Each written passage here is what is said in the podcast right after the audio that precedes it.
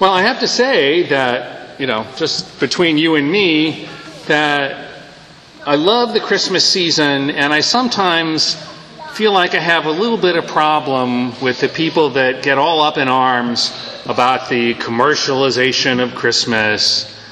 Because the people that complain about that are the same ones that are buying all the Christmas presents and the decorations.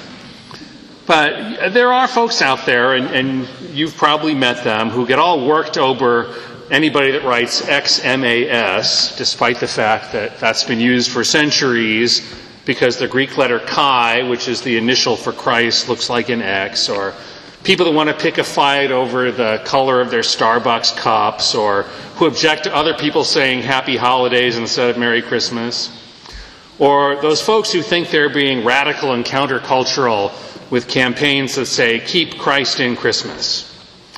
The problem I have with these things is not that they go too far, but that they don't go far enough.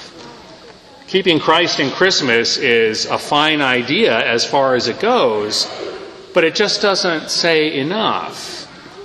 What about Christ are we keeping in Christmas? The fact of his birth? That's not really enough. I want to keep his compassion and his sacrifice in Christmas.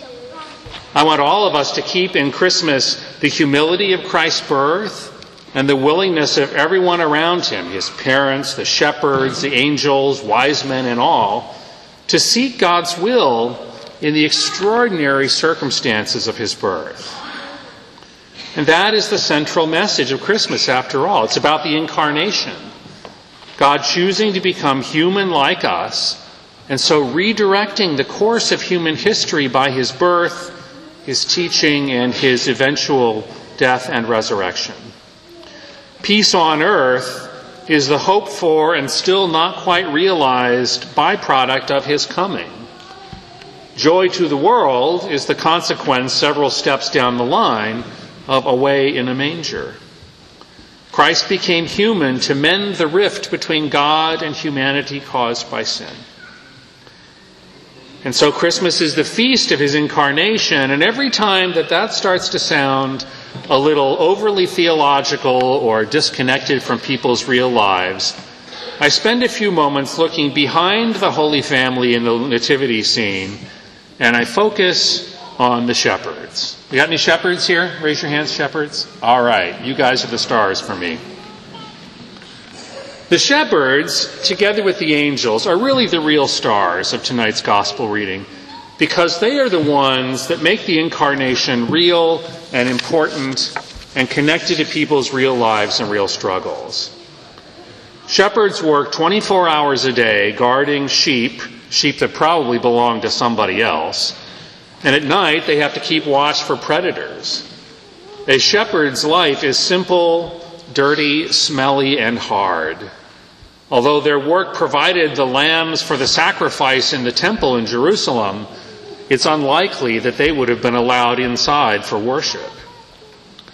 So, how strange is it then that when it was time to announce Christ's birth, to proclaim to the world that the cosmic balance between good and evil has just shifted forever and that God Himself has become human, how strange is it that God sent His angels not to the temple, not to the priests, not to the king, but to the shepherds. Wonder, counselor, God hero, Father forever, Prince of Peace has been born and is waiting for you, not in a palace or in a temple, but in a barn, sleeping in the animal's food trough. It's no wonder the shepherds were afraid. They probably thought they'd lost their minds. But this is how Christ came to us. This is how our salvation is accomplished. And this is why Christmas is, generally speaking, the feast day that we love the most. Because it's a foretaste of God's kingdom. It's a peek in the door of heaven when there will be peace, when injustice is overturned and mercy becomes the new law of the land. Christmas is when we are the most generous, the most gracious, the most reconciling. It's when all the world is decorated with lights that banish darkness, and we indulge in our richest, bad for us foods. It is a peek in the door of heaven when the shepherds are the first to know the good news, because in his kingdom, they're going to inherit the earth. Limited and sinful creatures that we are, it's too hard for us to keep Christmas all year. Still, this is the time to celebrate and to strive for the ideals that are the best of who God calls us to be. By tomorrow, or maybe next week, we'll be back to tending the flocks and mucking out the barns, or whatever it is you particularly do.